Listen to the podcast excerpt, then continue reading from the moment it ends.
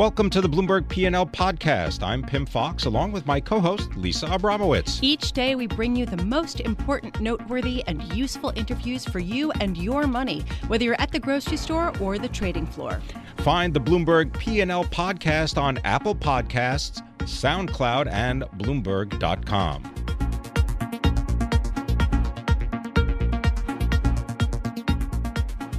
Let's talk about another portfolio, oil. The portfolio that exists in Venezuela is hurting. And here to tell us more about it is Liam Denning. He is our energy, mining, and commodities columnist for Bloomberg Gadfly. Liam, thank you very much for being here. Good morning. Um, all right, we know Venezuela's economy is a mess. We know the politics is a mess. Mm-hmm. Uh, what is the likelihood that they will find a friendly nation, whether it be Russia or China or somebody, to loan them more money uh, and perhaps uh, help them stave off that day of reckoning? Um, well, define friendly. I mean, I think that non-hostile. Because i mean the united states is even talking about yeah. more sanctions uh, on venezuela. Yeah i think uh, so the situation right now is uh, they've got declining oil production um, the economy's in a tailspin and they've got at least $5 billion or so of um, both sovereign debt and debt that resides at the state oil company coming due by the end of the year.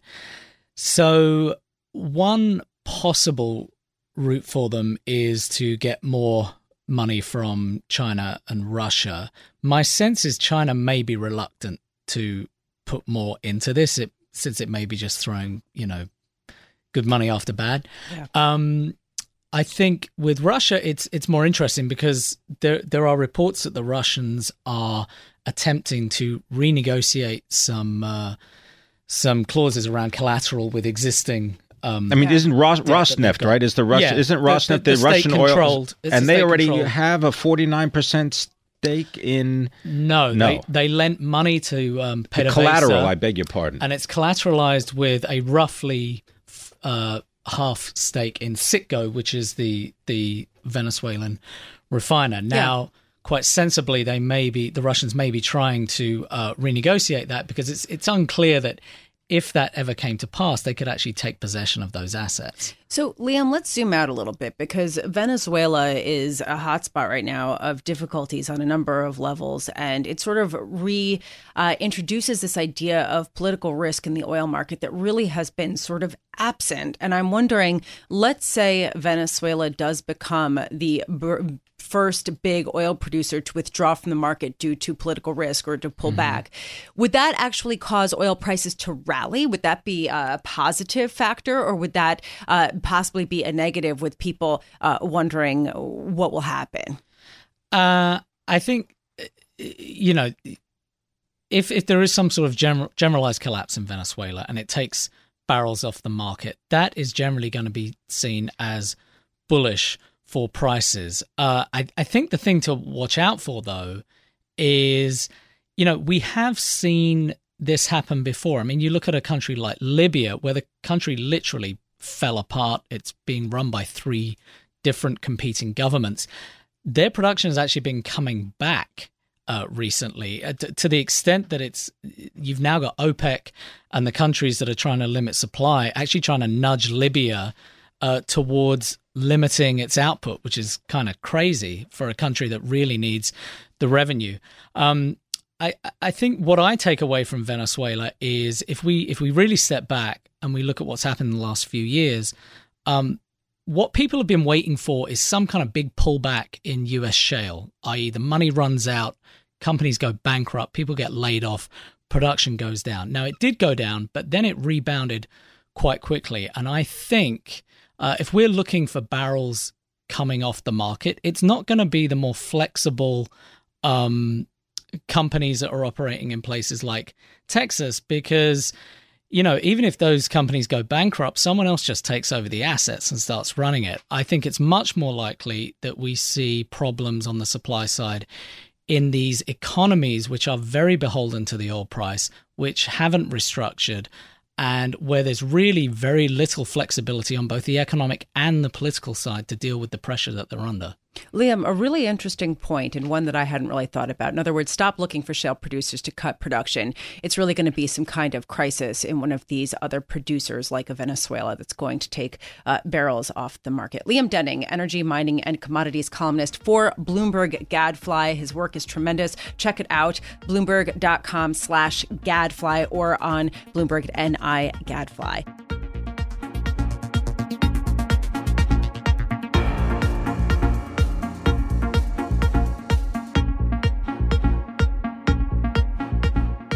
Plastic surgery is a huge business. Pimm, I didn't realize uh, that Americans spent more than $16 billion on cosmetic plastic surgeries, minimally invasive procedures last year. That's the most on record. And to give us a sense of how much uh, this business is growing, I want to bring in Dr. Stafford Broumand. He's a plastic surgeon at 740 Park Plastic Surgery on the Upper East Side of New York City. And uh, Dr. Broumand, thank you so much for joining us. I'd love to get a sense from you in the growth of the industry in the past few years. What procedures have been the absolute most popular?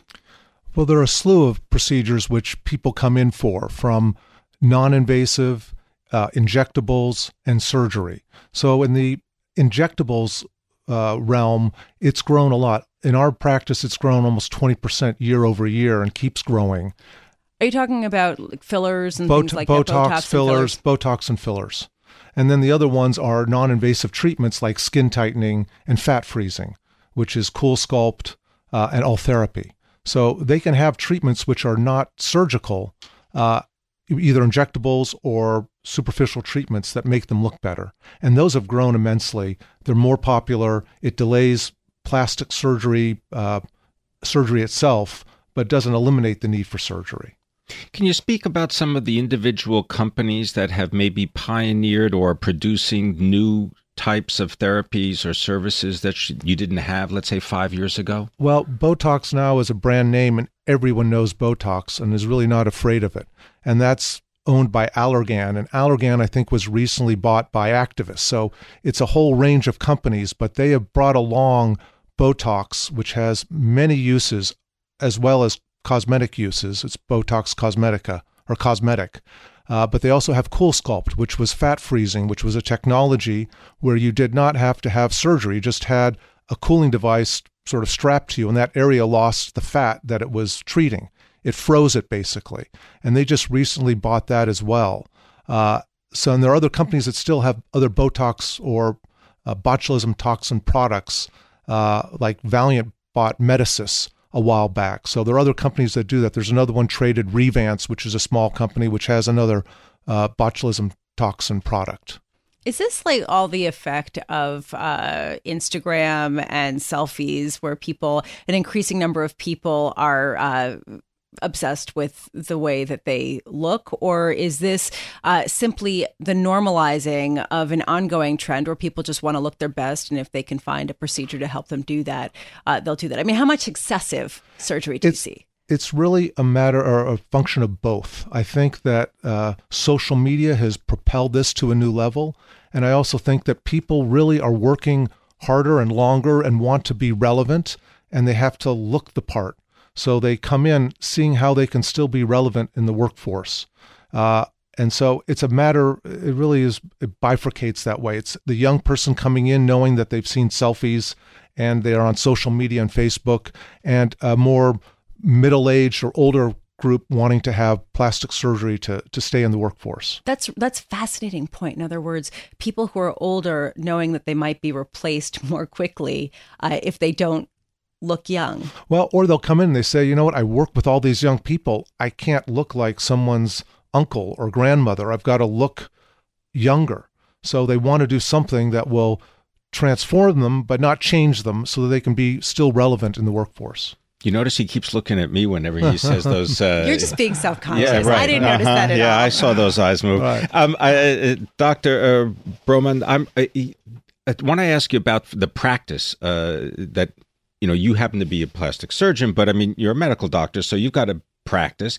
The software that you use, the management systems that you use, uh, that is big business. Athena Health, for example, one of the big software uh, practice uh, providers. Can you give us some insight into what has changed there and this whole idea of trying to digitize people's medical records so that it becomes a more efficient service? Because not all places well, are as efficient as some. The trend is to go to electronic medical records. Right. In plastic surgery practices, you don't necessarily have to do that because it's a smaller practice. But when you're affiliated with a hospital, as we are at 740 Park Plastic Surgery, you can get the software uh, and the electronic records through the hospital system, which is Mount Sinai Hospital.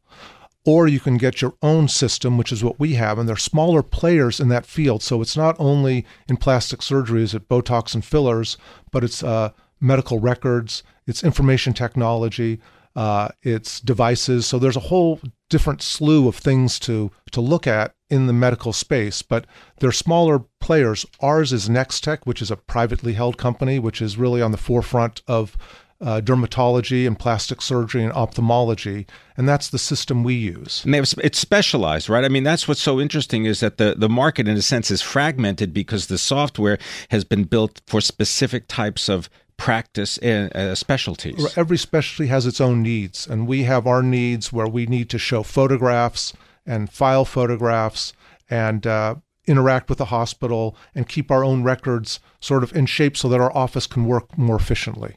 You know, uh, before the segment, we were talking about how, in your view, sometimes your role is as much a physician and a surgeon as it is a psychiatrist or a psychologist and, and a therapist. And that when people come to you, it's uh, really uh, part of your job to let them know if you think that perhaps they ought to go a different route, if perhaps it's not a responsible surgery. Can you talk a little bit about that? Plastic surgery is a two way street. So we have to listen to our patients to see what brings them in and what concerns them and what we can do to help them. But then we have to project and help them figure out what works and what we can do legitimately and rightly. So we've got to sort of figure out where they're coming from, whether it's the right indications, whether it's the right requirements, whether they're uh, medically in the right place to have this sort of surgery, and then we have to discuss with them the options. What's a, a bad reason to want to get plastic surgery? Well, there are many bad reasons, and so each person has their own take on it. But whether it's a uh, relationship issue, uh, whether it is trying to look like someone that they shouldn't be trying to look like, uh, there are a lot of reasons for it, or peer pressure. So there are some reasons not to do surgery. And we as a as a body as plastic surgeons are offering our services to help them. We're here to help people. We want people happy. We're in the make people happy business. So if we can't do that and we think that their uh, objectives are not legitimate then we'll tell them. We talk to them. I want to thank you for talking with us Dr. Stafford Broumand is a plastic surgeon with 740 Park Plastic Surgery, and uh, very interesting, uh, very interesting conversation about the nature of uh, plastic surgery.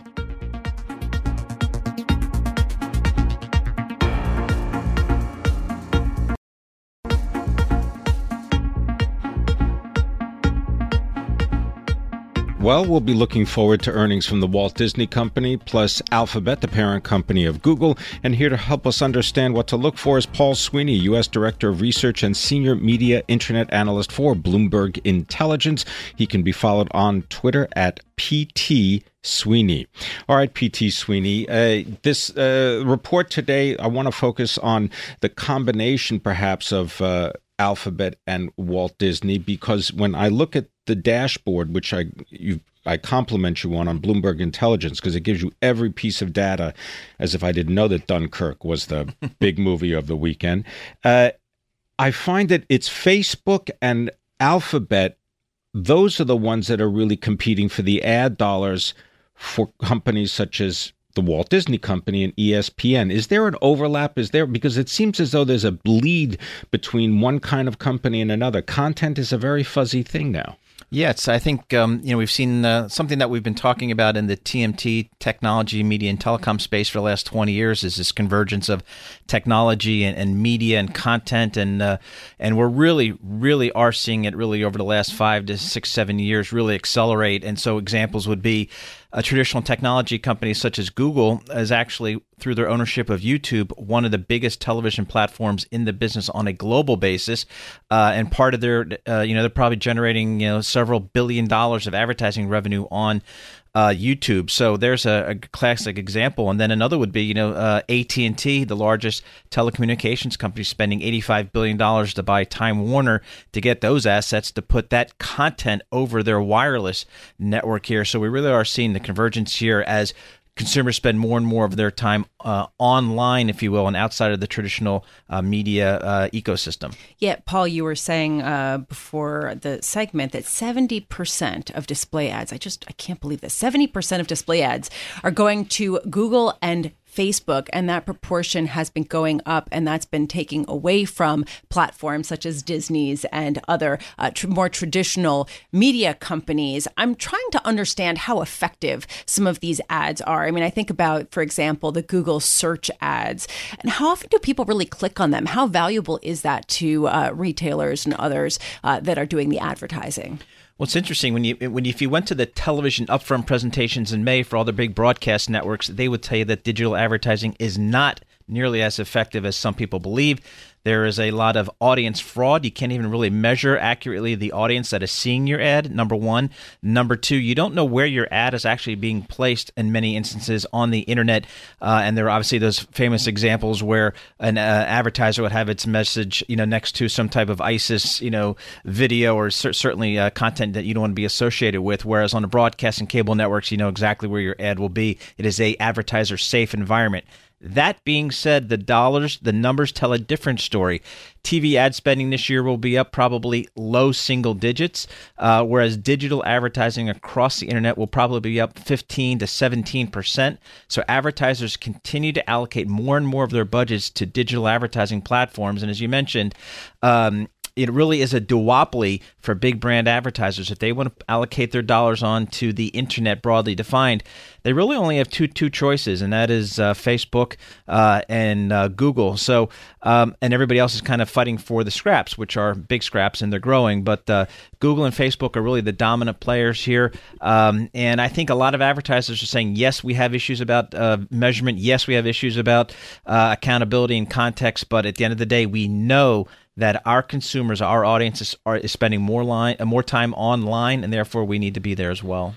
Talking about spending, spending more money for live sports. I'm wondering if you could talk to the issue of ESPN, some comparisons to a year ago, so that we understand what's going to happen this afternoon when they tell us about the operations of ESPN and so on. Yeah, so the challenge uh, for ESPN in the space of probably two years, two maybe three years, ESPN has gone from the crown jewel of the Walt Disney investment story uh, to being really the, the big question mark, and that is because uh, un, uh, very similar to what we're seeing across the entire television ecosystem, even the mighty ESPN is losing subscribers to cord cutting and cord shaving as people try to pare back uh, their spending on the traditional pay TV packages. Even ESPN is feeling it, so they have lost, you know, several probably four to five million subscribers over the last uh, four or five years, um, and that is impacting their ability to uh, charge for advertising, and as well as it impacts their affiliate fees that they can charge uh, to their distributors. So they have revenue challenges at ESPN.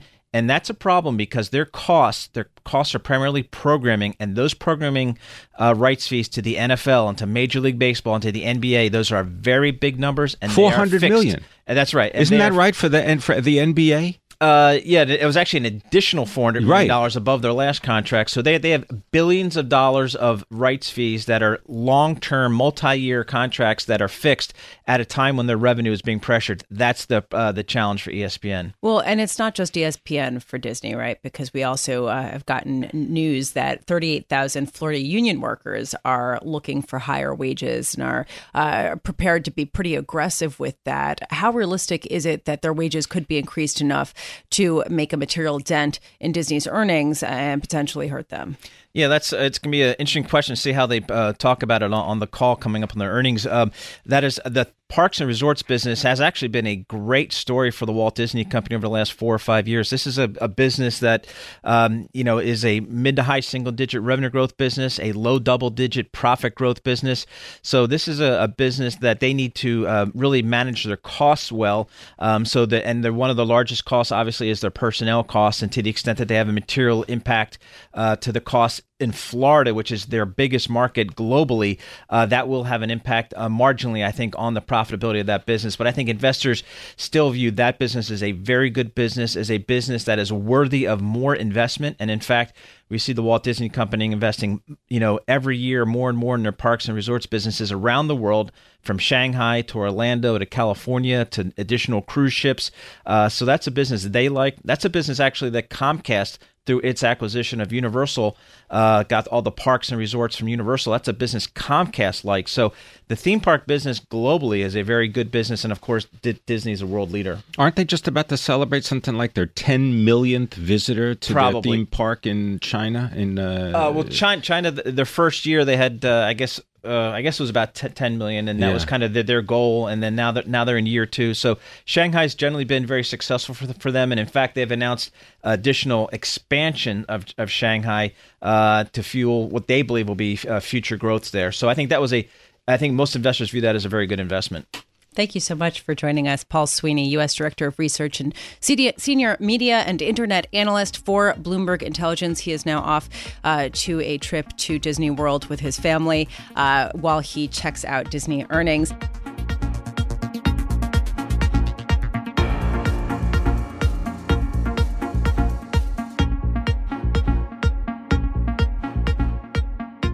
We want to turn now to Ira Jersey, our interest rate strategist for Bloomberg Intelligence, to give us a little bit of a preview of this week's FOMC meeting. Ira, what can we expect to learn?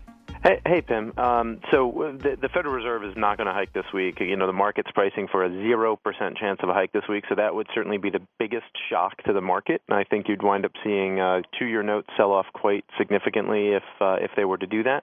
Um, I, but there is the the possibility that they can announce runoff this week, which um, I think has caused some confusion and consternation around uh, different market segments about you know exactly what does that mean? What does it mean when the Federal Reserve starts to run off? Um, its treasury and mortgage portfolio. So, uh, so they're expected to start allowing some of their uh, treasury and mortgage-backed securities holdings to pay down, starting as soon as what October or September, even. Um, and the biggest question, according to your latest research note, is around mortgage-backed securities. Right, that's where people are sort of girding for the most potential volatility. Am I right in that?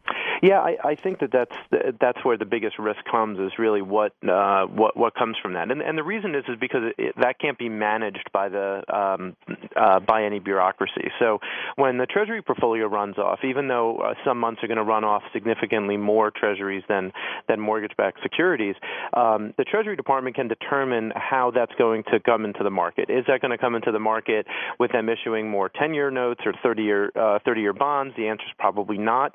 They'll end up issuing issuing a lot more T-bills and, and two-year and three-year notes. So very short maturity, short duration, not a lot of market risk instruments.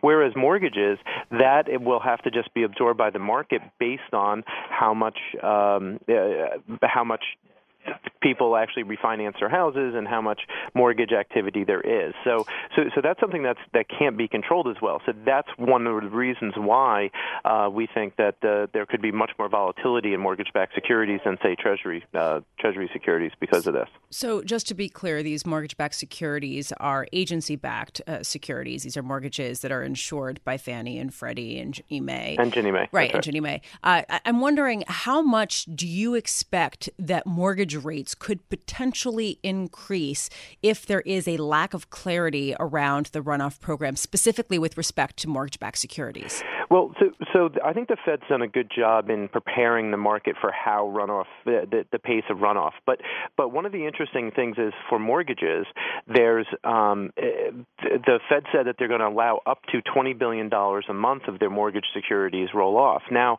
what's interesting about that is that barely $20 billion a month is is running off today. So there'll be many months when um, they run off everything out of their portfolio, and all of that winds up going back in to mortgage pools. So you wind up with with more mortgage-backed security issuance. It winds up affecting um, what rates are going to go out in the future. Now, you know how much that, that's that's going to increase mortgage rates. Well, back in 2011, when the Fed allowed their mortgage-backed security portfolio to run off, you saw significant volatility. You saw swings of 20, 30, 40 basis points within a few weeks uh, in uh, um, in the market. So, uh, you know, it's hard to judge exactly what the impact could be, basis point per per dollar of, of runoff.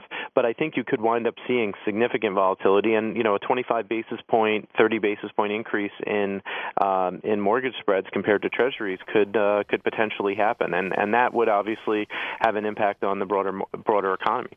Um, uh, Ira, should we rename it the debt ceiling? Should it just be like the debt window because they always open it at the very last minute?